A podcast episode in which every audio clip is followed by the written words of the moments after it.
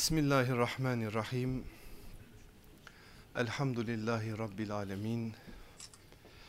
Ve salatu ve selamu ala Resulina Muhammedin ve ala alihi ve ashabihi ve etbaihi ecmain. Kıymetli kardeşlerim, konumuz ihtilaf ahlakıydı. Allah inşallah bu sefer bana yardım eder de bu konuyu bugün bitirmiş olurum. Çünkü inşallah haftaya sizlere eleştiri ahlakını anlatmayı planlamıştım. Arkasından münazara ahlakını öylelikle bu faslı bitireceğiz Allah nasip ederse. Bugün biraz daha sahabi efendilerimizin üzerinden bu meseleyi anlamaya çalışacağız. En güzel örneklerden ihtilaf ahlakı dersleri diye de bir üst başlığımız var. Aleyhissalatü vesselam Efendimiz en güzel örnek. Onun mübarek ellerinde yetişenler de en güzel örnekler. Çünkü peygamberimizin usvetun hasene olma özelliği sahabe üzerinden tezahür ediyor. Birçok biz Kur'an'ın istediği, görmek arzuladığı o ideal kulluk çizgisini Efendimizin yetiştirdiği talebeler üzerinden görüyor ve anlıyoruz. Dolayısıyla biz hangi sahabi efendimizin hayatını anlamaya çalışırsak çalışalım tarihi bir şahsiyet ötesinden biriyle münasebet kurduğumuzu unutmamamız gerekir. Tarihi bir şahsiyet tarihte yaşamış miladi 6. asırda 7. asırda her neyse ama onun üzerinden ideal kulluk çizgisi oturmuş. Onun üzerinden belli hakikatler nihai çizgiye doğru yürümüş. Ve Kur'an onların üzerine nazil olmuş. İyilikleri tasdik görmüş. Yanlışları ikaz görmüş. Canlı bir biçimde vahye muhatap oldukları için Cebrail'in ayak seslerine şahit olmuşlar. Onun için o coğrafyada yaşamak nasıl bir şey söylesem ki tam yerine oturur. Ha şöyle bir yürek ister adamda. Yani böyle bir yüreği olmayan adam o coğrafyada yaşayamaz. Neden biz değil de onlar sorusunun da aslında bir cevabıdır bu. Allah imanlarımızın derecesini çok iyi bildiği için nimet külfet dengesi dengeli bir biçimde yürüdüğünden dolayı onlara verilen nimetin karşılığını o coğrafyada o yaşadıkları zeminde onlardan istediği için onlar o işin taliplileri oldular. Daha doğrusu Allah tarafından görevlendirilen bir nesil oldular. E biz ise mahrum olduk. Biz sadece şimdi onlardan ilham almaya çalışanlardan olduk. Keşke demek yok bizim kitabımızda hele hele Allah'ın yaratılışına ait bazı şeylere mesela bazen duyuyorum gençlerden çocuklardan ihtiyarlar da söylüyor sadece gençlere de hapsetmek doğru olmaz. Keşke kız olsaydım keşke erkek olsaydım keşke şöyle olsaydım. E ne olacaktı öyle olduğun zaman sen çok farklı biri mi olacaktın? Bu konuda hiçbir şey bize sorulmadı ne milliyetimiz ne ırkımız ne kavmiyetimiz ne yaşayacağımız coğrafya ne cinsiyetimiz hiçbiri bize sorulmadı. Bize sorulmayan şeyler için keşke demek yok. Dolayısıyla biz o miladi 6. ve 7. asır içinde yüreğimizde özlem de duysak keşke diyerek bakmayız ona bilakis oradan ilham alarak bugünün dünyasını bir yönüyle ihya ve inşa etme adına gayret içerisinde oluruz. Mevla hepimize bunu nasip eylesin inşallah. Sahabenin ihtilafı mevzusu geniş bir konu. İki tane şok cümle vereyim böyle işin başında. Ondan sonra onların üzerinde biraz konuşacağız. Sahabe ne kadar meselede ittifak etmişlerse en az o kadar bir meselede de ihtilaf etmişlerdir. Cümleyi bir daha söylüyorum sahabe ne kadar meselede ittifak etmişlerse en az o kadar bir meselede de ihtilaf etmişlerdir. Bu cümlenin arkasından şöyle bir cümle gelmeli. sahabenin ihtilaf ettikleri meselelerin büyük bir kısmı tefrikanın sebebi olmamıştır. İkinci cümleyi de bir daha tekrar ediyorum. Sahabenin ihtilaf ettikleri meselelerin büyük bir kısmı tefrikanın sebebi olmamıştır. Peki bu cümleden şöyle bir çıkarımda bulunma, bulunmamız gerekmez mi? Bir kısmı tefrikanın sebebi olmamıştır dediğimiz zaman bir kısmı da tefrikanın sebebi olmuştur diyor muyuz? Ne yazık ki diyoruz. Yani siz defaatle benden burada bu meseleleri dinlediniz. Bunları yeri geldikçe de anlatıyoruz anlatmak da zorundayız. Çünkü şu anda bu işin doğrusunu anlatmadığınız zaman bilgiye erişim çok kolay olduğu için birileri buna farklı anlamlar yüklüyor ve onun üzerinden kendi bugünkü bulunduğu konuma delil olabilecek şeyler üretiyor. Dolayısıyla bu işin aslı neyse aslına sadık kalarak kaynaklara sadık kalarak bizler de anlamak zorundayız. Sahabenin ihtilaflarının tefrikaya dönüştüğü tarih Hazreti Osman'ın şehit olduğu andan başlar.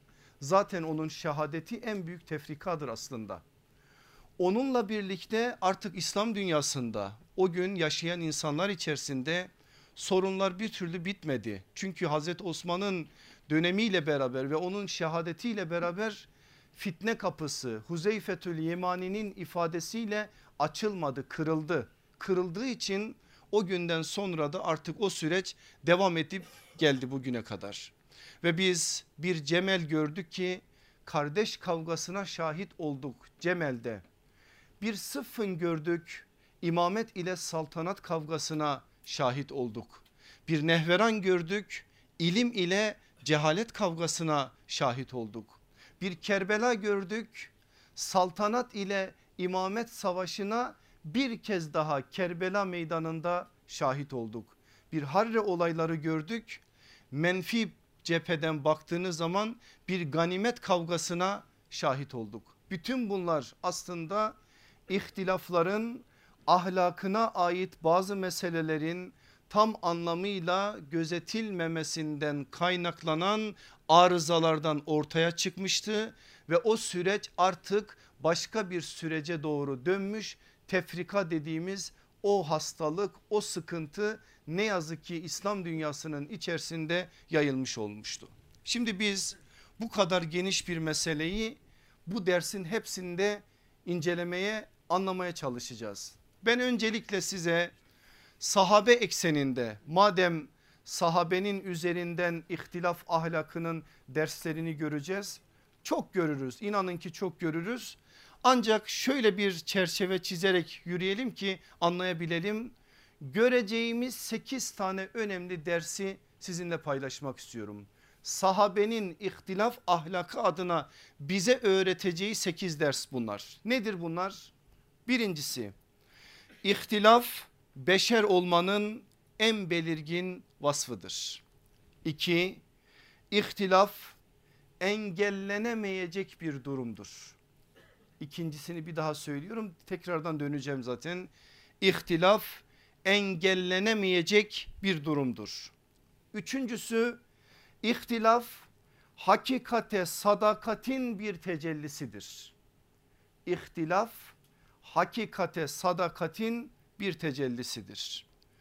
Dördüncüsü ihtilaf nasları farklı anlamanın ve okumanın bir neticesidir.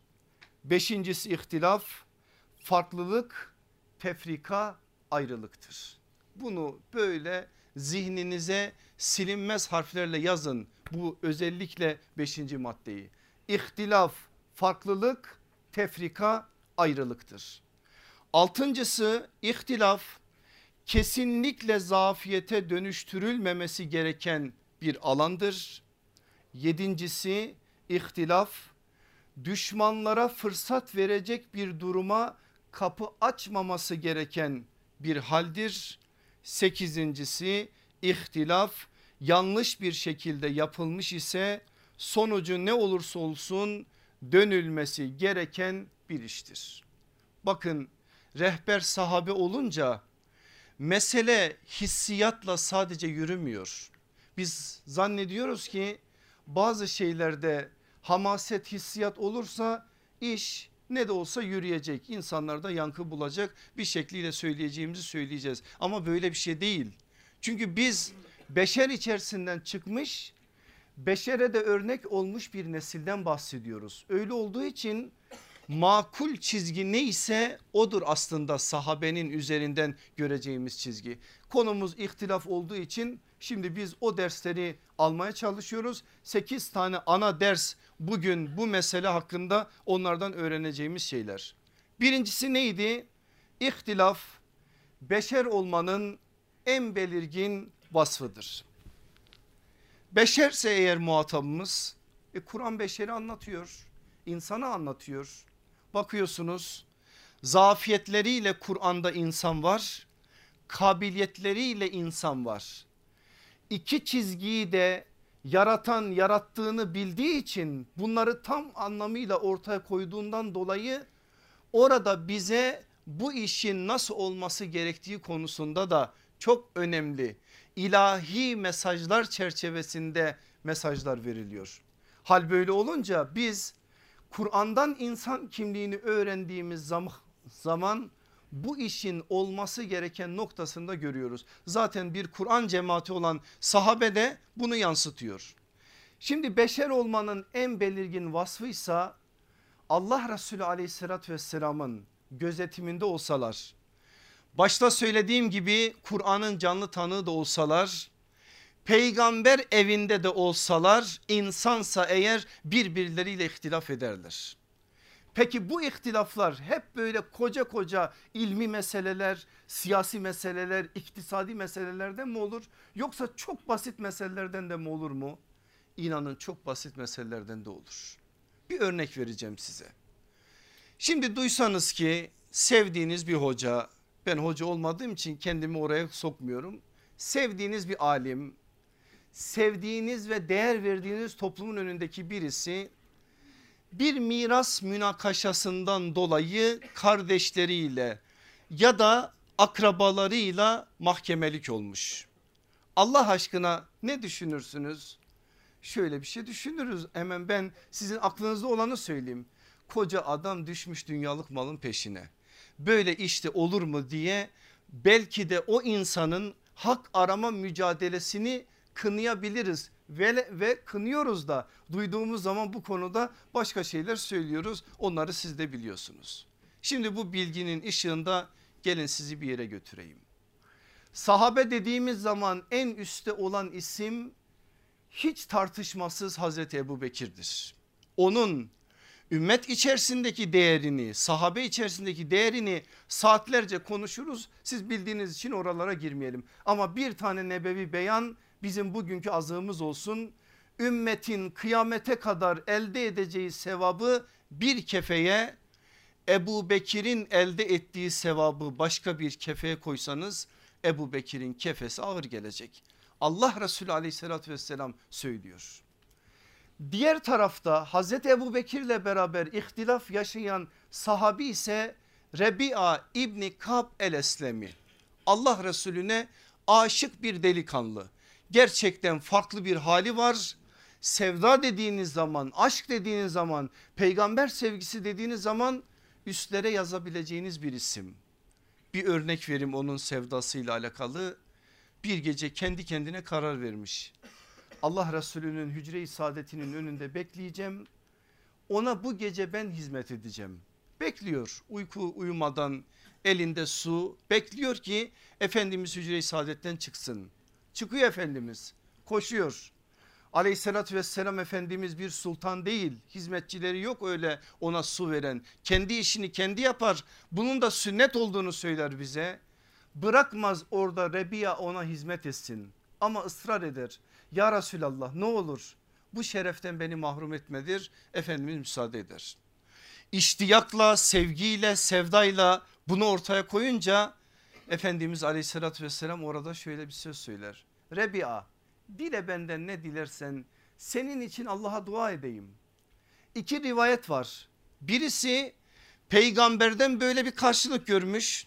Ne desem acaba? O anda demiyor düşüneyim ya Resulallah diyor ama benim tercihim ikincisidir. Anında ya Resulallah dua et cennette seninle beraber olayım. Allah Resulü aleyhissalatü vesselam sadece talebin bu mu Rebi'a diyor. Evet diyor o zaman duadan önce bir cümle söyleniyor ki o cümle direkt bize söylenen bir cümle. Ben dua edeceğim sen de secdelerinle bana yardımcı ol. O duanın kabulü için sen de adım at diyor ve eller açılıyor Rebi'a İbni Kaba orada dua ediliyor. O Rebi'a bundan 3 sene önce yanlış hatırlamıyorsam sahabenin rehberiyeti diye bir ders yapmıştık. O derste uzun uzun anlattığım için burada fazla girmeyeceğim ama o dersi havale edeyim. Şimdi bana kızmazsınız değil mi? 3 sene önceki dersi nerede hatırlayacağız diye. Hatırlayın işte hatırlamanız için söylüyorum. Talebelerim bana kızmazsa söylemeyeceğim dedim ama söyleyeceğim artık. Dün derste dedim ki dün akşamki namazda siz yalnız kıldıysanız yoksa, yoksa bir cemaatle kıldıysanız namazda hangi süreleri okuduğunuzu hatırlayanınız var mı? Hiçbir cevap yok. Yok biz böyle namaz kılıyoruz. Bu, bu sadece bizim talebelere has bir şey değil. Halimiz böyle. Kıldığımız namazda okuduğumuz sürelere bile hatırımızda yok. Zihin bizim iflas etmiş. Bir şekliyle başka şeyler zihin dünyamızı meşgul ettiği için ama onlara moral olsun diye bir şey de söyledim. Hazreti Ebu Hureyre de soruyor sahabeye diyor siz beni çok rivayet etmekle suçluyorsunuz. Hadi gelin bir test edelim. Düneyin akşam namazında Resulullah'ın arkasında hepiniz var mıydınız? Vardık. Ne okudu Resulullah sallallahu aleyhi ve sellem? Cevap yok. Bir cevap Ebu Hureyre'den geliyor. İşte okuduğunu bilen Ebu Hureyre oluyor. Bize yol gösteriyor Ebu Hureyre o nübüvvet medresesinin o güzel ismi Allah ondan ebeden razı olsun. Ne yaptığını ne ettiğini ne okuduğunu bilirsen işte o hafızayı Allah nübüvvet mektebinin hizmetine veriyor. Onun için havalı edeyim siz oradan biraz detaylı bakın. Evlenmesini teklif ediyor Efendimiz aleyhissalatü vesselam birkaç kez. Sonra evli, evleniyor o evlilik hikayesi de çok güzeldir. Aradan bir müddet geçince Medine'ye birisi savaşsız hediye yoluyla bir bahçe bahşediyor. Allah Resulü aleyhissalatü vesselam da o bahçeyi tam yarıya bölmüş yarısı Hazreti Ebu Bekir'in yarısı Rebi'a İbni Kab'ın. İmtihan bu ya tam yarıdan bölündüğü yerde orta bir yerde bir hurma ağacı var. İki ortak gidiyorlar arsalarının o tarlalarının yerini tespit edecekler. İhtilaf çıkıyor aralarında. Hazreti Ebu Bekir ağaç benim diyor. Rebi'a İbni Kab el Eslemi ağaç benim diyor ve bir ağaç üzerine orada bir tartışma çıkıyor. Bakın sıradan bir insandan bahsetmiyorum size. Hayal de değil olan olması muhtemel olan bir hadiseden bahsediyorum. Ve tartışma biraz uzuyor. Hazreti Ebu Bekir sinirleniyor orada çok ağır bir söz söylüyor. O sözü işitince Rebia'nın biraz morali bozuluyor. Hemen Hazreti Ebu Bekir de ben ne yaptım diyerek pişman oluyor. Büyüklerde büyüklük alameti budur zaten. Yanlış yaparlar ama yanlışlarını savunmazlar. Küçükler yanlışlarını savunurlar. Büyüklerdeki büyüklük alameti anında o hatadan dönmeleridir. Ne olur Rebiya diyor seni kırdım. Sana söylenmemesi gereken bir sözü söyledim. Ne olur diyor. Aynı sözü sen de bana söyle ödeşelim. En azından sözle kısas olsun diyor. Rebiya İbni Kap diyor ki ben nasıl söylerim? O da pişman oluyor. Ben diyor seni kızdırdım. Kızdırdığım için sen söyledin. O anda o da geri adım atıyor ama bu sefer tartışma o sözü söylersin söylemezsin noktasına geliyor. Bu da uzuyor. Hazreti Ebu Bekir bu sefer diyor ki gideceğim seni Resulullah sallallahu aleyhi ve selleme şikayet edeceğim. Sen sözü söylemediğin için ben şu anda sıkıntıdayım diyor. Hazreti Ebu Bekir Efendimiz'e doğru yürüyor. Rebiya İbni Kap onun arkasından o anda Eslem kabilesinden tanıdıkları Rebiya'nın etrafını sarıyorlar. Rebiya diyorlar sana bak kötü söz söyledi. Hakkın olan ağacı da elinden almak istedi. Biz de gelelim seninle beraber peygamberin huzurunda senin lehine şahitlik yapalım. Rebiya diyor siz ne diyorsunuz? Allah Resulü aleyhissalatü vesselamın en çok sevdiği sahabisini ben kızdırdım. Şimdi bir de ailemden birilerini peygamberin huzuruna götüreyim. Peygamberin de mi gadabını kendi üzerime alayım? Hayır diyor yalnız başına gidiyor. Hazreti Ebu Bekir peygamberin huzurunda arkasından Rebiya İbni Kapta içeriye giriyor. Hazreti Ebu Bekir olanları anlatıyor. Allah Resulü aleyhissalatü vesselam orada bir hakim sıfatıyla meseleye bakacak. Ne olur dikkat buyurun. Ah şu söylediklerimizi bir hayatın içerisine taşıyabilsek. Söylüyoruz konuşuyoruz iyi hoş da hayata intikal etmiyor bunlar. Benim adamım benim dostum benim arkadaşım Ebu Bekir peygamberden sonra bir numara adam ama bakın hakim sıfatıyla Resulullah'ın tavrına bakın. Hazreti Ebu Bekir'i dinledikten sonra dönüyor Rebiya İbni Kabe Efendimiz sen de bir anlat bakalım onun dediği gibi mi? Rebiya'nın sözü vallahi ya Resulallah aynen dediği gibi. Aleyhissalatü vesselam Efendimiz hüküm veriyor. Ağacın kökü kimin tarafındaysa ağaç onundur. Kimin tarafında? Rebiya İbni Kab'ın tarafında. O anda Hazreti Ebu Bekir ya Resulallah peki nasıl olacak nasıl ödeşeceğiz? Rebiya İbni Kab'a söyledim o bana söylemedi aynı sözü.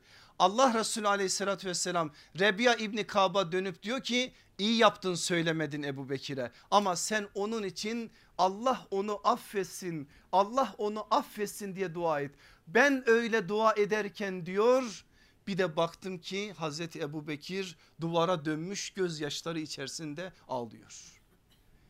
Hicri 63'te vefat edecek dikkat buyurun Rebiya İbni Kab el Eslemi o günden 50 yıl sonraya kadar yaşayacak ömrü sürecek Hazreti Ebu Bekir'in ona söylediği o ağır sözü bize söylemeyecek. O onunla sır olarak gidecek. Bilmem ihtilaf adına bu örnek beşeriyetlerin izharı noktasında bize bir şey söyler mi? Çok şeyler söylediği kanaatindeyim ben. Daha da belki farklı şeyler de yapılabilir ama hepsini tamamlayacağımız için ben biraz hızlı geçeceğim. İkincisi ihtilaf engellenmeyecek bir durumdur. Allah bize akıl vermiş. Akıl öyle bir şey ki herkes aynı pencereden bakamaz. Baksa zaten zenginlik olmaz. Bir mesele gelecek. Siz başka bir şey söyleyeceksiniz. Ben başka bir şey söyleyeceğim. Ama ben ne zaman ki dayatsam hayır herkes benimle aynı fikri paylaşacak. Benimle aynı düşünecek dersem orada bir İslam cemaatinden bahsedemeyiz. Onun için müspet ihtilafın reddi geçen dersi hatırlayın nasıl cinayetlere sebebiyet veriyordu. Kardeşliği öldürüyor, gelişmeyi engelliyor, tefrikayı arttırıyor, tekfiri yaygınlaştırıyor. Neler neler onunla alakalı da 5 madde size verdim. Şimdi burada da yine bir örnek vereceğim. Örneği de yine farklı bir isim üzerinden vereceğim. Şimdi biz sahabenin ihtilafı dediğimiz zaman Ayşe anamızla Hazreti Ali aklımıza gelir. Ona ait bir şeyler söyleyeceğim şimdi. Hazreti Ali ile Hazreti Talha ve Hazreti Zübeyir aklımıza gelir. Hazreti Ayşe ile ashabın diğerleri arasında özellikle mesela Abdullah İbni Ömer, Ebu Hureyre bunlar arasındaki ihtilaflar aklımıza gelir ki İmam Zerkeşi'nin müstakil bir kitabı var. Hazreti Ayşe'nin sahabeye yönelttiği tenkitler isimliyle ismiyle de Türkçe'ye tercüme edildi. El İcabe orijinal ismi böyle bir kitapta Hazreti Ayşe anamızın sahabe ile özellikle bazı meselelerdeki ihtilaflarını nazarımıza veriyor. Sayarız başka isimler de, isimler de ama hiç aklımıza Hazreti Ebu Bekir ile Hazreti Ömer'in birbirlerine ihtilaf ettiklerine dair bilgiler gelmez. Ama bakın öyle ihtilafları var öyle ihtilafları var ki böyle insan durup o mesele üzerinde düşününce bunların nasıl bu meseleleri konuşabildiğini hele hele peygamber huzurunda konuşabildiğini hele hele ayetler bu meseleler üzerinde nazil olmuş bu çerçeveden konuşabildiğini düşündüğünüz zaman inanın sadece durup bakıyorsunuz. Bir örnek vereceğim onunla alakalı. Bukhari'de, Tirmizi'de onlarca hadis kitabında geçen bir rivayet. Temim oğullarından bir heyet geliyor Medine'ye. Heyet birkaç gün kalıyor. Müslüman olduklarını ikrar ediyorlar. Allah Resulü aleyhissalatü vesselam onlara bir tane lider emir seçecek. Peygamberimizin huzurunda Ebu Bekir bu tarafta radıyallahu an Ömer bu tarafta radıyallahu an konuşuyorlar. Hazreti Ebu Bekir Allah Resulü aleyhissalatü vesselama diyor ki ya Resulallah beni dinlersen Kaka İbni Mabed'i seç onlara emir olarak. Hemen itiraz geliyor Hazreti Ömer'den ya Resulallah o olmaz diyor. Beni dinlersen Akra İbni Habis'i seç. Bir anda Hazreti Ebu Bekir gadaplanıyor. Biz zannediyoruz ki gadap damarı yoktur Hazreti Ebu Bekir'de. Öyle bir damar vardır ki bazen Ömer'i bile gölgede bırakır. Ona ait de bir şey söyleyeceğim birazdan. O anda sinirleniyor Hazreti Ebu Bekir ve şunu söylüyor. Senin işin gücün bana muhalefet etmek. Ben bunu dedim diye sen o başka ismi söyledin. Ben bir şey söylemeseydim sen isim teklif etmeyecektin diyerek orada bir tartışma oluşur aralarında. Kimin huzurunda? Peygamber sallallahu aleyhi ve sellemin huzurunda. Nerede? Mescid-i Nebevi'de. Ve bu tartışma büyür, büyür, büyür, sesler yükselir. Allah Resulü de şöyle sadece onları izliyor. Hucurat suresinin birinci ayetinin bunlar hakkında indiği söylenir. Başka sebebi nüzüller de var ama bu hadise hakkında Bukhari'de de Tirmizi'de de başka hadislerde de var. Ey iman edenler Allah ve Resulünün huzurunda öne geçmeyin. Allah'tan korkun muhakkak ki Allah semidir konuştuklarınızı işitendir alimdir her şeyi en ince ayrıntısına kadar bilendir. Ayet inince ikisinin de başından kaynar sular dökülmüş gibi oluyor. Ve anında sözlerini geri alıyorlar. Şöyle bir ayrıntı var sebebi nüzül kitaplarında. Bu ayet indiği günden sonra Hazreti Ömer ne zaman Resulullah sallallahu aleyhi ve sellemle konuşsa Efendimiz iki üç kez Ömer'in dediklerini tekrar ettirirdi. Neden? Çünkü sessiz konuşurdu. Ayeti üzerine aldı bu manada önlemini aldı ve böyle bir tavır ortaya çıktı. Ama o gün hali böyle engellenmeyecek bir durum ya ihtilaf o anda görüşünü düşüncesini bu şekliyle ifade ediyor.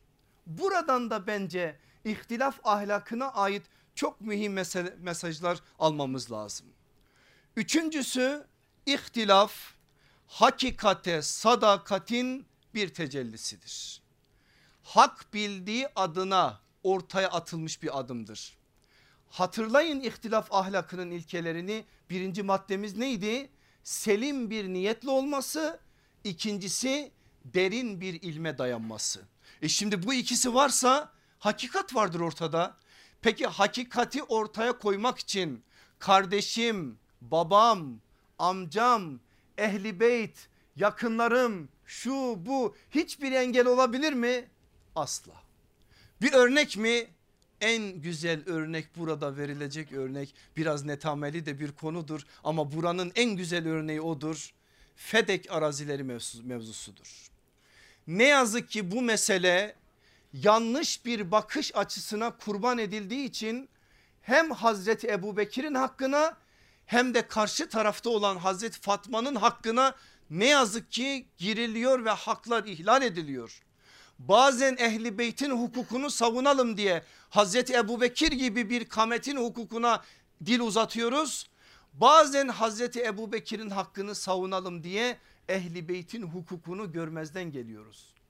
Ama meseleyi tarafgirlikle değil taassupla değil ilmi ve hakikate bağlı olarak değerlendirdiğiniz zaman Hazreti Ebu Bekir'in tavrı asla ehli beyti hak ettiği bir maldan mahrum bırakmak değildir.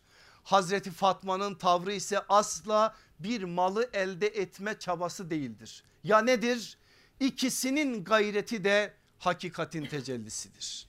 Sadece Hazreti Ebu Bekir'in Hazreti Fatma'ya söylediği birkaç cümle var. O cümleden bir miktarını size okuyacağım.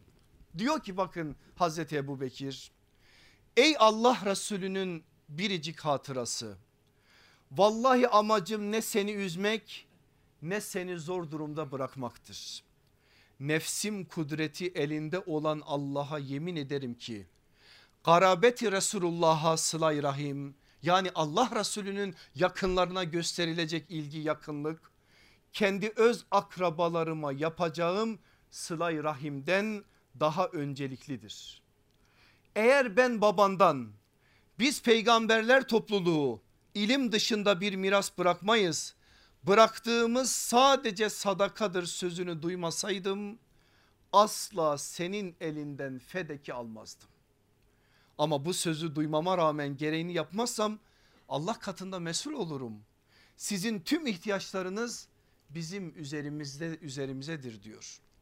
Söz anlaşılıyor değil mi? Ve Hazreti Ebu Bekir'in oradaki tavrının sebebi de anlaşılıyor. Dolayısıyla ihtilaf meselesi ortaya çıktığı zaman hakikate sadakat noktasında meseleleri farklı anlamaktan kaynaklanan bazı problemler olabilir. Burada önemli olan kimin hakikate yakın olmasından ziyade gerçekten selim bir niyetle amacın sadece hakikati ortaya koymak olsun. İşte biz sahabeden bunu da öğreniyoruz. Şimdi bu meseleyi destekleyecek dördüncü derse gelelim. İhtilaf nasları farklı anlamanın ve okumanın bir neticesidir. Nas nedir? Kur'an ve sünnettir. Şimdi biz bizzat duymuyoruz. Mecburen okuyoruz. Ama o gün bizzat duyanlar vardı. İşitmelerine rağmen nasları farklı anlayanlar oluyor muydu? Oluyordu. Allah onların farklı anlamalarını sonraki ümmete rahmete bir vesile olsun diye öyle yapıyordu. Bugün mezheplerin oluşumuna bakın o farklılığı göreceksiniz. Birilerine göre mezhep tefrika. Mezhebe tefrika diyenin kendisi tefrikadır. Mezhep rahmettir aslında. Niçin tefrika olsun? Dört tane sınıftır. Dört tane yol gösterir. Ana yola paralel arzlik arz eder. Ana caddede bizi tutar. Darusselam'a götürür. Dolayısıyla mezhep meselesi ihtilafların bir ürünü değil ihtiyaçların bir karşılığıdır. Dolayısıyla buradaki o bilgi de nasların farklı anlaşılmasının farklı okunmasının ne anlama geldiği konusunda bize ipuçları verir. Bu konuda size iki tane örnek vereceğim ki mesele iyi, iyice anlaşılsın. Bildiğiniz örnekler. Hendek gazvesinin arkasından yine Bukhari'den Müslim'den aktarıyorum. Orada aktaran Abdullah İbni Ömer'dir ama başka kaynaklarda da var. Efendimiz geliyor Hendek gazvesinde ahsap orduları darma duman olmuş çok farklı bir hava var Medine'de. Efendimiz günlerdir savaş meydanında yorulmuş zırhını çıkarıyor kılıcını yıkıyor istirahat gibi bir amacı var. O anda Cebrail aleyhisselam peygamber hücresinde ve söz şöyle Cebrail'in lisanında ya Resulallah siz kılıçlarınızı bıraktınız mı? Biz melekler ordusu kılıçlarımızı bırakmadık ve sefere doğru gidiyoruz.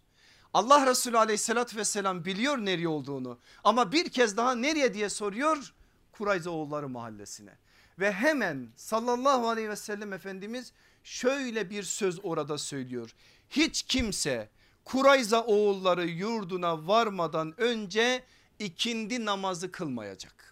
Sözde anlaşılmayan bir şey var mı? Yok gayet açık bir söz hiç kimse Kurayza oğulları yurduna yani mahallesine varmadan ikindi namazını kılmayacak. Sahabe bu sözü işitiyor anında hazırlıklara girişiyor Kurayza oğullarının yurduna gidilecek mahallesine ama sahabe iki kısma ayrılıyor. Bir kısmı diyor ki Allah Resulü aleyhissalatü vesselam bu sözden maksadı acele gitmemizdir. Eğer yolda biz fırsat bulursak bir yerde tutar namazımızı kılarız. Bir kısmı da diyor ki hayır aleyhissalatü vesselam Efendimiz dedi ki Kurayza oğulları mahallesine varmadan ikindi kılmayın. Dolayısıyla biz oraya gideriz orada kılarız.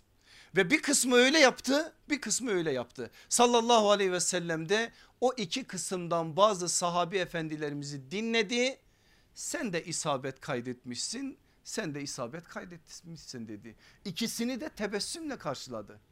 Dolayısıyla burada böyle bir imkanın var olduğuna dair sallallahu aleyhi ve sellem Efendimiz bir alan açtı. O gün sahabenin önüne onların üzerinden de bu ümmete bir rahmet kapısı olarak böyle bir imkanın varlığından bizi haberdar etti. Bu manada ihtilaf rahmet miymiş zahmet miymiş Allah aşkına? Bir başka örnek vereyim size. Ebu Said el-Hudri Ebu Davud'da, Nesai'de ve başka hadis kitaplarında naklediyor. İki kişi diyor isim vermeden Ebu Said el-Hudri Medine dışına bir sefere çıktılar.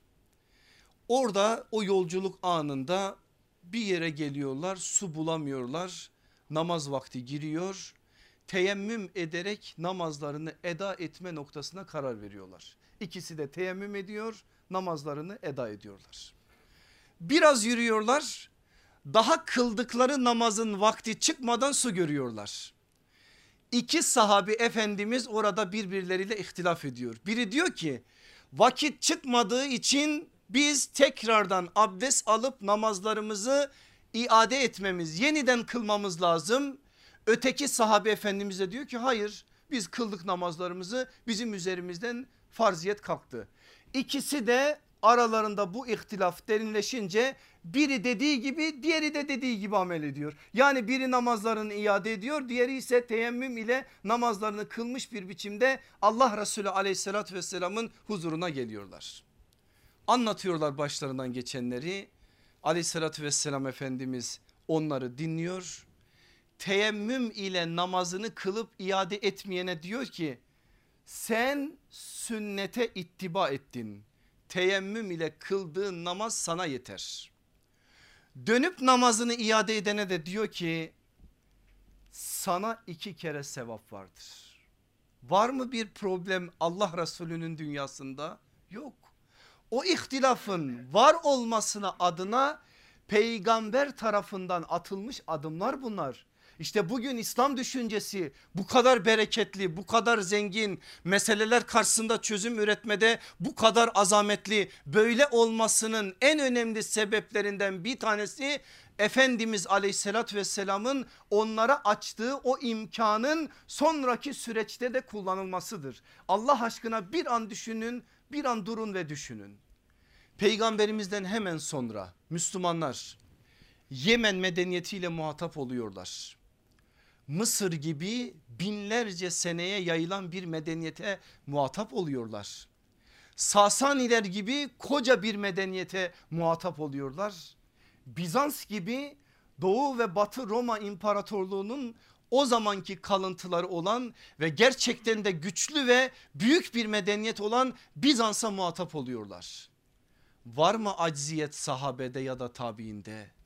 Hayır öyle bir arkalarında bir dağ var ki o İslam fıkı dediğimiz İslam medeniyeti İslam medeniyeti bir yönüyle fıkıh medeniyetidir. Yaslamışlar şöyle dağa arkalarını konuşuyorlar. Ne geliyorsa karşılarına nasıl sıkıntılar geliyorsa çözüm üretiyorlar. Ve bir şekliyle Kur'an'a ve sünnete dayanarak bu manada ortaya ümmetin önünü aydınlatacak şeyler koyuyorlar. Niye bu ümmet 14 asırdır canlılığını hiç yitirmedi? Bundan dolayı peygamber aleyhissalatü vesselam onlara kapıları kapatmadı ki açtı sonuna kadar usulünü söyledi şartlarını söyledi sizin dedi ve o manada onlara imkan verdi. İşte burada biz dördüncü madde olarak dört değil mi?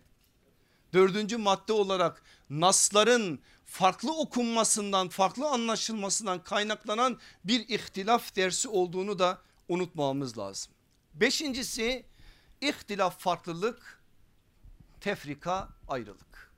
O kadar güzel ifade edilebilir ancak bu kadar kısa bir biçimde. İhtilafa ait şeyleri söyledim geçen ders. Şimdi tefrikaya ait birkaç şey söyleyeyim. Kur'an-ı Kerim'de türevleriyle birlikte 77 tane tefrika kelimesi geçiyor. Ve hepsi olumsuzdur ihtilaf gibi değil. Mesela bakın Kur'an'a açık hükümler karşısında ayrılığa düşmek tenkit ediliyor eleştiriliyor Ali İmran 105'te. Allah ve elçilerini birbirine rakip iki güç olarak karşı karşıya getirmek. Nisa suresi 150. ayetinde yerden yere vuruluyor ve bu tefrika diye isimlendiriliyor. Peygamberler arasında ayrımcılık yapmak. Bakara 136, 285, Ali İmran 84 bunlardan bahsediyor. Dini parça parça etmek asıl bizimle çok daha yakından alakadar olan madde bu. En'am suresi 159. ayet ve başka ayetler. Bütün bunların hepsi Kur'an'ın ifadesiyle tefrika. Demek ki ihtilaf başka bir şey tefrika başka bir şey ama biz yakınlıklarını nasıl ortaya koyduk geçmiş derslerde? Eğer ihtilaf menfi ise muteber olmayan ihtilafsa caiz olmayan ihtilafsa o ihtilafın adı tefrikadır. Böyle bir yakın bağları var. O halde ne yapıp yapıp o ihtilafın tefrikaya dönüşmemesi adına o beş tane ihtilaf ahlakının ilkelerine yaslanması gerekir. Bir örnek vereyim ki anlaşılsın. Bu örneği de biraz bugünün dünyasında şu anki içinde bulunduğumuz halleri de zihninizde çağrıştırarak anlamaya çalışın. Hazreti Osman'la Abdullah İbni Mesud Allah ikisinden de ebeden razı olsun. Meseleleri anlama noktasında ciddi ihtilafları var aralarında. Mesela en büyük ihtilaflardan bir tanesi Hazreti Osman'ın hilafetinin 7. yıldan sonraki süreçte Mekke'de hac sırasında kendisi mukim olmasına mukim olmamasına rağmen namazlarını kısaltarak gasr ederek kılmasıdır. Allah Resulü aleyhissalatü vesselam Mekkeliydi ama evi Mekke'de olmadığı için orada da 15 günden az kalacağı için ne yaptı Efendimiz? Hac boyunca bütün dört rekatlı namazlarını iki rekat olarak kıldı. Aynısını Hazreti Ebu Bekir uyguladı. Aynısını Hazreti Ömer uyguladı. Aynısını Hazreti Osman ilk 6 yılında uyguladı. 7. yıla geldi bir anda hayır dedi namazlarımızı tam kılacağız. Bir ihtilaf ve ciddi bir ihtilaf ortaya çıktı. Abdullah İbni Mesud dedi ki sen peygamberin ve senden önceki iki halefin olan Ebu Bekir ile Ömer'in yapmadığı bir işi nasıl yaparsın? Ciddi bir biçimde onunla bu konuda tartıştı ve kendi bu manadaki görüşünü ona ikna ettirme adına gayret içerisinde oldu. Hazreti Osman'ın niye böyle yaptığına geleceğim ama şimdi sizi bir Mina'ya götürüyorum. Mina'dadır insanlar ısrar ediyorlar sen geç namaz kıldır diye Abdullah İbni Mesud'u imamete geçiriyorlar. Şöyle dönüyor insanlara. İnsanlar diyor biliyorsunuz halifemiz Osman ile aramızda namazların kasr mı tam mı kılınacağı yönünde bir ihtilaf var. Ben Allah Resulü'nün Ebu Bekir'in ve Ömer'in gibi kılınmasını söylüyorum ama Osman başka şeylere bağlı olarak tam kılınmasını söylüyor. Ben ona ihtilaf etmeme rağmen şu anda ümmetin arasına tefrika düşmesin diye namazı Osman'ın dediği gibi kıldırıyorum. Hay senin elini ayağını ben öpeyim. Ya bu nasıl bir ufuktur Allah aşkına? Bugün biz bundan mahrumuz işte. Söylediğin yüzde yüz hak da olabilir. Ama ne dedik ihtilaf ahlakının beşinci maddesini hiç unutmayın. Zaman ve zemin ona uygun olacak. Eğer o başka yerlere çekilecekse Abdullah İbni Mesud gibi davranmak tam da yiğit gibi davranmaktır. Tam kitabın ortasından konuşmaktır. Peki niye Hazreti Osman böyle davranıyor? Bakın kitaplarımızda epey görüş göreceksiniz. Ahmet bin Hanbel'e göre oradan evlenmiştir, mukim olmuştur ondan dolayı dolayıdır. Başkaları başka şeyler söyler ama bir görüş var ki daha isabetlidir. Hazreti Osman bakıyor ki Azerbaycan'dan İran'ın belli yerlerinden Ermenistan coğrafyasından Mısır'dan Afrika'dan insanlar geliyor ve sadece hacdaki o olaya şahit olarak yerlerine dönüyorlar. Dönerlerken de namazın sürekli öyle kılınacağına zannederek bilgiyi götürüyorlar. Ve bu insanlar namaz konusunda yanlış bilgileri geldikleri yere götürmemeleri için Hazreti Osman böyle bir içtihatta bulunuyor. Bu bir içtihattır ve böyle bir içtihadı ortaya koyuyor. İsabet etmiştir etmemiştir o ayrı bir mesele. Ama biz meselenin ihtilaf meselesine bakıyoruz. İhtilaf yönüne bakıyoruz. Bakın Hazreti Osman'a karşı Abdullah İbni Mesud'un ortaya koyduğu tavır sonuna kadar ihtilaf. Evet ihtilaf var ama tefrikaya asla meydan yok noktasında bir mesajdır. Gelin 6. maddeye bu maddede biraz öncekiyle alakadar. İhtilaf kesinlikle zaafiyete dönüştürülmemesi gereken bir alandır. Önemli ve ihmal ettiğimiz bir husus ihtilaf edebiliriz. Haklarımızı söyledik. Ya zaman ve zemin uymuyorsa ya yaptığın o ihtilaf ümmeti içten içe kemirecek ve yıpratacak bir hale getirecekse ya o ihtilaf daha farklı zararlar ortaya çıkaracaksa işte orada dikkatli olacaksın. Asla ümmetin zaafiyeti noktasında bir yere doğru işi sevk etmeyeceksin. Ne gibi? Örnek vereyim size. Aleyhissalatü vesselam Efendimiz hastalanmadan önce Üsame İbni Zeyd 17 yaşında bir delikanlı emrine sahabenin bütün büyüklerini de vererek babası Zeyd bin Harise'nin öldürüldüğü topraklara doğru gidip öldürülen elçinin ve babasının hesabını sorması adına bir ordu çıkartmak istedi. Ve insanlar ileri geri konuştular. Üsame 17 yaşında ve bir köle bir kölenin çocuğu azadlı olsa bile böyle içlerinde Ebu Bekir gibi Ömer gibi Abdurrahman İbn Af gibi aklınıza gelecek bütün isimler var. Onlar gibi isimlerin olduğu bir yere nasıl ordu komutanı atanabilir? Ama aleyhissalatü vesselam Efendimiz topladı onları.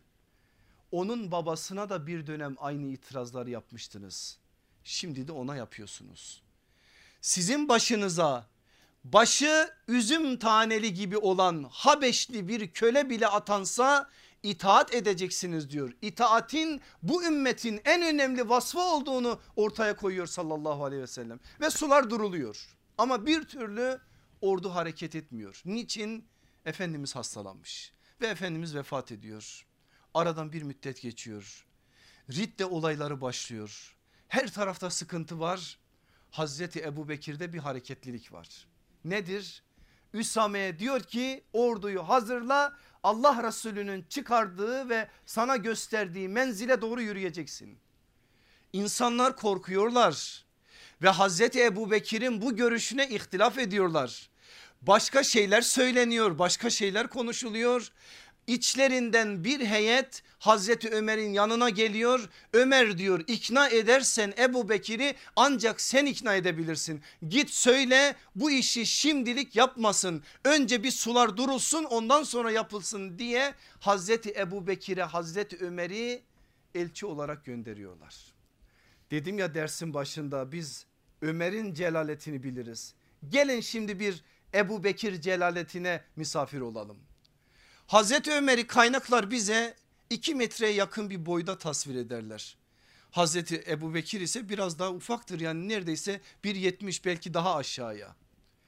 Gelip bu sözleri söylüyor. Söylediği zaman bir anda kalkıyor Hazreti Ebu Bekir. Şöyle sakalından tutuyor. Cahiliyenin cesuru İslam'ın korkağı mı oldu diyor. Vallahi bilsem Medine'yi yaban kuşlar basacak. Asker gelecek düşman askerleri Medine'yi istila edecekler. Ve müminlerin anneleri olan analarımızı cariye olarak alacaklar. Ben yine de peygamberin çıkardığı orduyu bir dakika olsun Medine'de bekletmem. Zafiyet yok. İşte budur kararlılık istişare edilir karar alınmış karar peygamber kararıdır. Hazreti Ebu Bekir'in tavrı böyle bir tavırdır. Kim ne derse desin kim tutar artık onu? O onun hak olduğuna hakikat olduğuna çok iyi kani. Onun için onu hiçbir şey yolundan edemez. Ve öylelikle Üsame'nin ordusu gidiyor. Biliyorsunuz kavga olmadan savaş olmadan geri dönüyor. Bugün İslam tarihini değerlendirenler diyorlar ki eğer o gün Üsame ordusu çıkmasaydı belki Ridde savaşları için Ridde hareketleri için isyan edenler bile bastırılmayacaktı. El hak bu isabet bu görüş isabetli bir görüştür. Dolayısıyla ihtilaf evet ama asla zaafiyete kapı açmak yok. Yedincisi ihtilaf düşmanlara fırsat verecek bir duruma kapı açmaması gereken bir haldir. İhtilaf düşmanlara fırsat verecek bir duruma kapı açmaması gereken bir haldir. Bazen merak ederiz değil mi fitneler döneminde şu anda da fitne döneminde yaşıyoruz. Acaba yaptığımız tavır doğru mu? Acaba yaptığımız tavırdan Allah razı mıdır? Yaptığımız bu iş bu tavır ortaya koyduğumuz bu hal Mevla'nın razı ve memnun olacağı bir hal midir? Çözümü belli aslında. Biz boşuna kendimizi sıkıntıya sokuyoruz. Bakın İmam Şafii rahmetullahi aleyh ne diyor? Kimin haklı olduğunu görmek istiyorsan atılan okan, okun kime isabet ettiğine bak. Okun gittiği menzil sana meseleyi gösterir. Bu manada eğer ok Müslümanların hayrına değil de şerrine ise kim söylerse söylesin, kim yaparsa yapsın bizim tavrımız burada belli olmalı. İşte burada söylenen şey odur aslında. Evet ihtilaf edebilirsin belki doğru da söylersin hakikat da olabilir ama burada sen eğer düşmana fırsat verecek bir kapı açarsan işte o kapı seni de başkalarını da yıkıp yakan bir kapıya bir fırsata dönüşür Allah korusun. Anlayabileceğimiz iki örnek vereyim. Sahabe işte imdadımıza yetişiyor. Yaşadıkları hayatla bize örnek oluyorlar. Mesele nasıl anlaşılmalı bu noktada bize çok önemli mesajlar veriyorlar. Hicretin 5. yılı Beni Mustalik gazvesi Müreysi kuyusunun başında iki sahabi arasında bir tartışma çıkıyor. Muhacirlerden Cahcah İbni Mesud, Hazreç'ten Sinan İbni Weber kuyudan su çekme sırasında sıra konusunda bir tartışma oluyor. O anda Sinan İbni Weber yetişin ey muhacir topluluğu diye muhacirleri çağırıyor. Diğeri de yetişin ey ensar topluluğu deyip ensarı çağırıyor.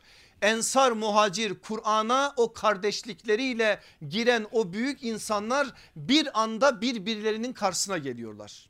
Bakın ihtilaf tefrikaya dönüşüyor. Ve düşman o anda onu bekliyor. Zaten düşman için bir kıvılcım lazım. Hemen İbni Selül ellerini ovuşturuyor. Şu anda da İbni Selüller ellerini ovuşturuyor. Hiç kusurunuza bakmayın İbni Selüller var ve şu anda ümmetin bu halinden bir şekliyle fırsat çıkarıyorlar kendi hesaplarına. Ellerini ovuşturuyor bu sefer siz görürsünüz diyor. Hemen birkaç tane adam koyuyor o, o tartışmanın içerisine biri ensarı biri muhaciri derken iş büyüyor.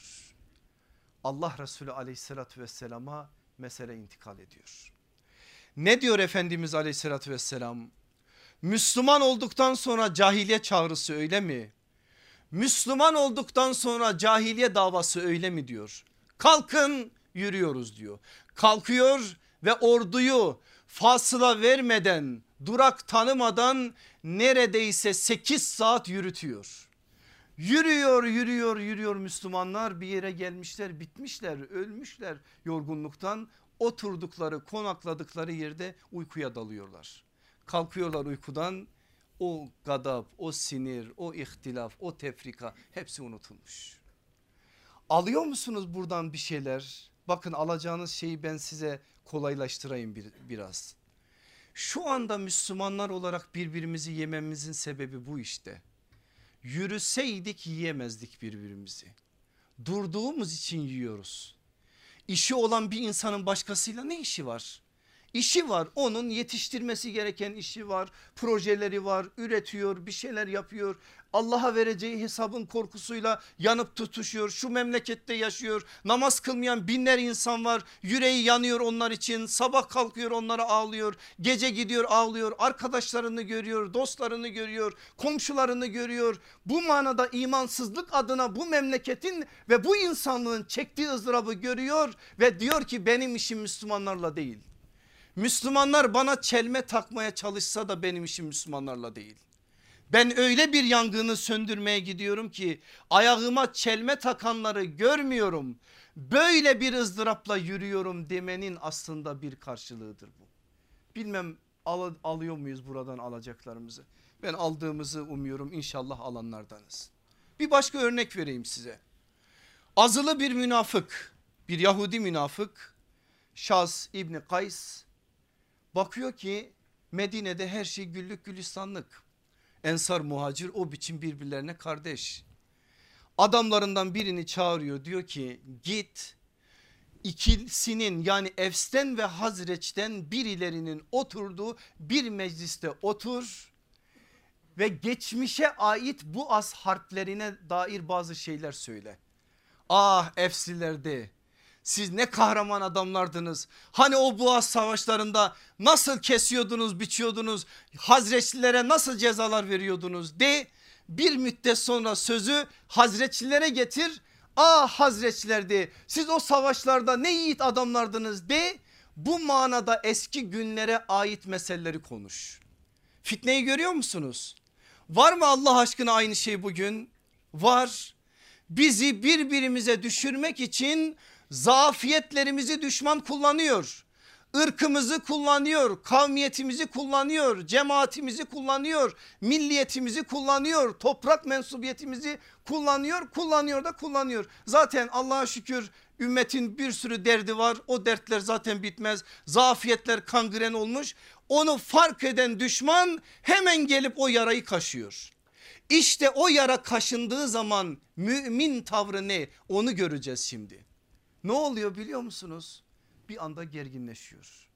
Kılıçlar çekiliyor. Demek öyle diyorsunuz he.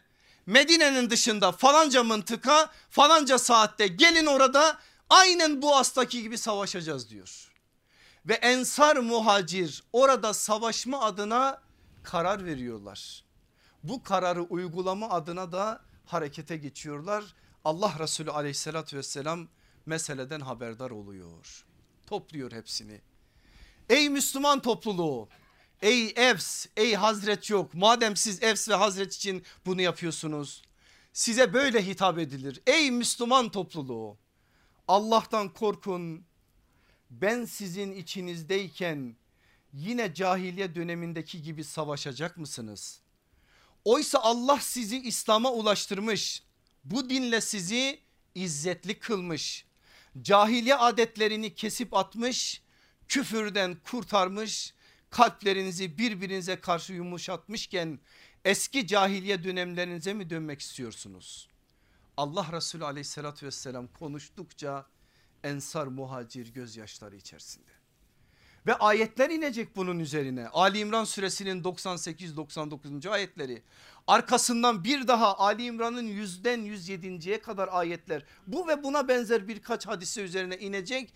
Ensar ve muhacir arasındaki o kardeşlik pekişecek bir daha. Ne olacak peki bize yol gösteriliyor değil mi burada? Bir tefrika mı var? Var olan bir ihtilaf zenginlik olmadan farklılık olmadan ayrışmaya doğru tefrikaya doğru mu gidiyor? Çıkacaksın ortaya ve ümmeti çağıracaksın Kur'an'a ve sünnete. Onlara gerçek manada görevlerini hatırlatacaksın. Böyle bir vazifen var. Ha söyledin dinlemediler. Taraftar olmayacaksın orayı terk edeceksin. Tavır bellidir. Sen ona talip olursan başka şeyler seni zorlarsa onlarla beraber olmaya tefrikanın aleti ve bir parçası olursun Allah korusun. Sekizincisi son madde ihtilaf yanlış bir şekilde yapılmış ise sonucu ne olursa olsun dönülmesi gereken bir iştir. Yapılır yanlış olabilir dönersem millet nedir? Ah bu el nedir putu var ya bu put bu put nicelerinin ocağını batırdı halen de batırmaya devam ediyor. Ama şimdi sahabeden çok önemli bir şey öğreneceğiz. Bakın en derin ihtilaf sahabe arasında Cemel'dir.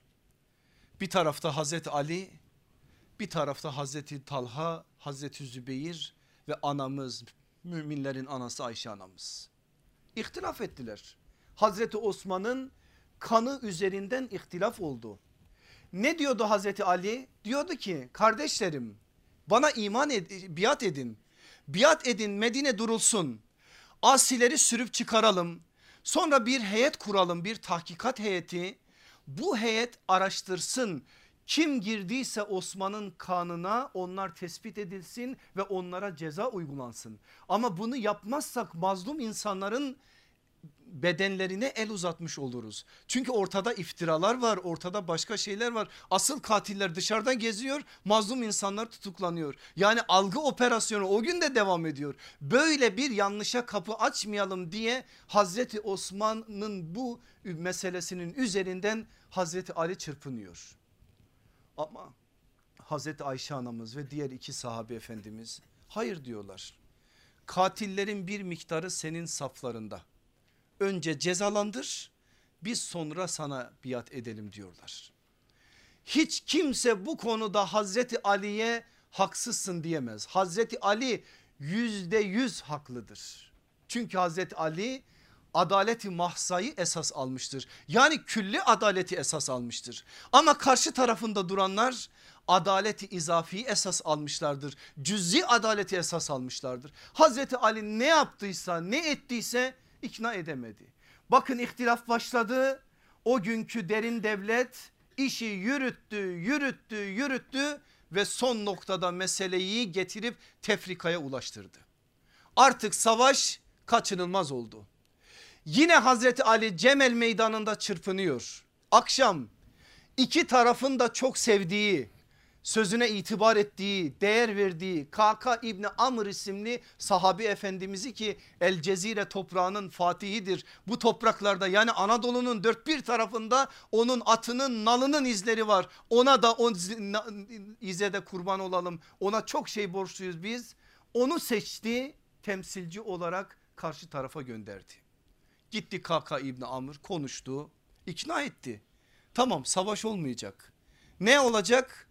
Sabah namazı vaktinde bir imamın arkasında toplanacak iki grup orada anlaşma adına maddeler yazılacak ve iş sulh yoluyla bitecek. Baktılar ki o gün işin karanlık yüzleri karanlık güçleri eğer şimdi sulh olursa biz bir daha sahabeyi karşı karşıya getiremeyiz. O halde ne yapmalıyız? Elimize gelen bu imkanı sonuna kadar kullanmalıyız. Böyle yaparak bir kısım Basralıların elbisesini giyerek bir kısım sanki Hazreti Ali'nin yanındaki adamlarmış gibi elbiselerini giyerek yüzlerini kapatıp iki tarafa aynı anda eş zamanlı saldırı düzenliyorlar. Ve iki tarafta saldırıya uğrayınca sözlerini tutmadılar diye birbirlerine karşı güvensizlik duyuyorlar. Çırpınıyor Hazreti Ali bu bizim işimiz değil diyor. Meydan vermeyin diyor buna ama ikna edemiyor. Ertesi sabah Ankala sulha böyle bir ortam oluşuyor. Sahabenin o günün dünyasında ve Cemel'in meydanında. İki taraf saf tutuyorlar. O anda Hazreti Ali meydana doğru yürüyor. Zübeyir Talha diyor çıkın öne. İkisi de çıkıyor. Zübeyir diyor senle ben bazı hatıraları beraber yaşamıştık. Şimdi savaş olacak. Ben istiyorum ki öncesinde bunları hatırlatayım sana. Hatırlıyor musun? Benle Resulullah sallallahu aleyhi ve sellem Ganem oğulları mahallesinde bir bahçede oturuyorduk. O anda sen geldin. Geldin ve selam verdin. Yanımıza oturdun. Aramızda bazı muhabbete ait cümleler konuşuldu. Allah Resulü sana döndü dedi ki Zübeyir Ali'yi seviyor musun? Sen dedin ki ya Resulallah vallahi çok seviyorum. Dikkat et Zübeyir bir gün gelecek sen ve Ali karşı karşıya geleceksiniz. O gün Ali haklı sen ise haksızsın. Hatırladın mı Zübeyir bu konuşmaları? Elinden kılıç düşüyor Zübeyir bin Avvam'ın. Anında hatırlamış o anda hatırlamış. Unutmuş gitmiş yıllar geçmiş aradan. Hatırladım diyor ve şu sözü söylüyor orada. Dünyaları bana verseniz vallahi Ali'nin karşısında savaşmam diyor. Atına biniyor ve Medine'ye geriye gidiyor. Cemel vakasından Hazreti Zübeyir'i anlatıyorum size. Zanneder misiniz ki Hazreti Zübeyir savaş meydanındadır? Hayır. Anında geriye dönüyor. Sıba Vadisi diye bilinen bir vadide namaz kılarken bir bahtsız namazın üstünde Hazreti Zübeyir'i şehit ediyor onun kesik başını getiriyor haberini getiriyor veya Hazreti Ali'ye Hazreti Ali şunu söylüyor o katile vallahi ben şu kulaklarımla duydum Allah Resulü aleyhissalatü vesselam dedi ki Safiye'nin oğlunu öldürene cehennemi müjdele Ali'nin dilinden çıkıyor bu söz. O anda Talha İbni Ubeydullah da etkileniyor. O da geri gidecek ve hazırlıklar yapıyor. Ama İbni Kesir başta olmak üzere İbnül Esir olmak üzere kaç tane tarihi kaynakta Mervan bin Hakem bakıyor ki Talha İbni Ubeydullah da çekilecek. O da giderse çözülecek ordu. O anda zehirli bir mızrağı Talha İbni Ubeydullah'ın ayağına atıyor ve onu yaralıyor. Talha İbni Ubeydullah kendi saflarında olan birinin mızrağıyla yaralanıyor. Yaralanıp düşüyor. O zehir etkisini göstermeye başlıyor. O anda yanından birisi geçiyor. O geçen askeri çağırıyor Talha İbni Ubeydullah. Kimsin sen diyor. Ben Ali'nin askeriyim diyor. Uzat elini sana biat edeyim. Ben Ali'ye biatını bozmuş olarak Allah'ın huzuruna gitmek istemiyorum. Uzatıyor elini sen kimsin diye soruyor o asker. Ben Talha İbni Ubeydullah'ım diyor. O askere biat ediyor Talha İbni Ubeydullah. Koşup geliyor asker. Hazreti Ali'ye haber veriyor. Hazreti Ali hemen Hazreti Hasan'ı yanına alıp oraya geliyor. Gelmiş vefat etmiş şehit olmuş o kanlı bedenini alıyor göksüne bastırıyor. Ağlıyor, ağlıyor, ağlıyor. Öyle ki dakikalarca Hazreti Hasan bize rivayet ederken babamın başına bir iş geleceğinden korktum diyor. O anda diyor ki ah Talha diyor şu yıldız dolu semanın altında seni böyle görmek bana ne kadar ağır geliyor. Göz yaşlarıyla yıkıyor orada ve o manada Talha İbni Ubeydullah'ın faziletinden hayırlarından bahsediyor. İhtilaf ihtilaf tefrikaya dönmüş tefrikaya dönmüş ama böyle de bir neticesi var. Ya Ayşe anamız Ayşe anamız Havep köpeklerinin sesini duyar duymaz yaptığı işin yanlışlığını anlıyor. Dönmek istiyor ama bırakmıyor derin güçler. Savaş oluyor. Savaştan sonra Hazreti Ali baba bir kardeşi olan Muhammed İbni Ebu Bekir'in yanına bazı adamlar vererek onu Medine'ye gönderiyorlar. Bakın ben Ayşe anamızın ondan sonraki halini söyleyeceğim size. Cemel kaçta oldu? Hicri 36'da. Anamız kaç yılında vefat etti? Hicri 58'inde 58'de. Tam 22 sene boyunca anamızın gözlerindeki yaş hiç kurumadı. Cemel dedi, Ali dedi gözyaşı döktü ve yaptığı işe karşılık yüreğinde o ızdırabı duydu. Yaptığı o işin bir yönüyle tevbesini ve istiğfarını ödedi. Biliyorsunuz anamızın hanesindedir sallallahu aleyhi ve sellem Efendimiz. Şöyle düşünün o haneyi iki bölümdür burası. Bir tarafta gece yatılan bir tarafta hol gibi. Hol gibi yere defnediliyor Hazreti Peygamber aleyhissalatü vesselam. Orası onun evi. Oradaydı zaten. Hazreti Ebu Bekir'in iştihadıyla da peygamberler öldükleri yere defnedilirler diyerek oraya defnetti. Sonra Hazreti Ebu Bekir defnedildi. Sonra Hazreti Ömer. Orada bir kişilik yer daha var. Ve orayı anamız kendine saklamış. Ama yıllar sonra Hazreti Hasan izin istiyor oraya defnedilmeyi. Ona izin veriyor.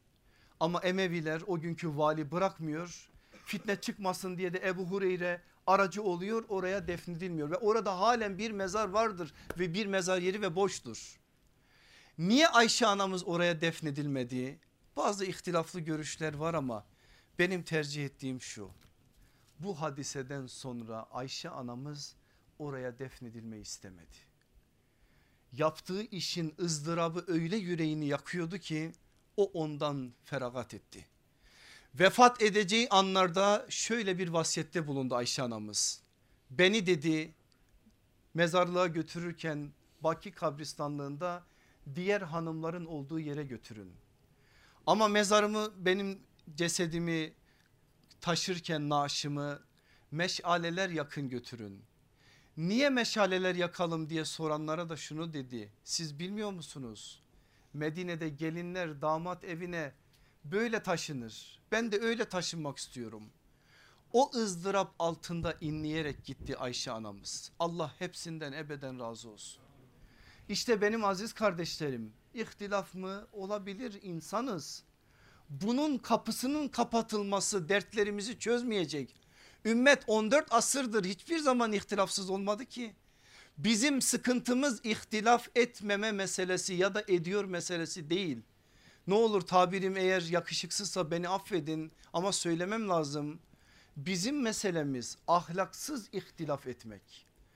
Ahlakına bağlı olarak ihtilaf edersek eğer bizim için zenginlik, bizim için rahmet, bizim için nimet, bizim için bereket, bizim için bambaşka bir ödül, bambaşka bir karşılık. Dolayısıyla yapmamız gereken budur. Bu ihtilafı da sahabe rehberliğinde anlayıp gereğini yerine getirmektir. Rabbim bizlere bunu nasip eylesin. Onların ayak izlerinden bizleri bir an olsun ayırmasın. Attıkları adımlara adımlar koyarak yürüyebilmeyi hepimize nasip eylesin. Velhamdülillahi Rabbil Alemin. El Fatiha.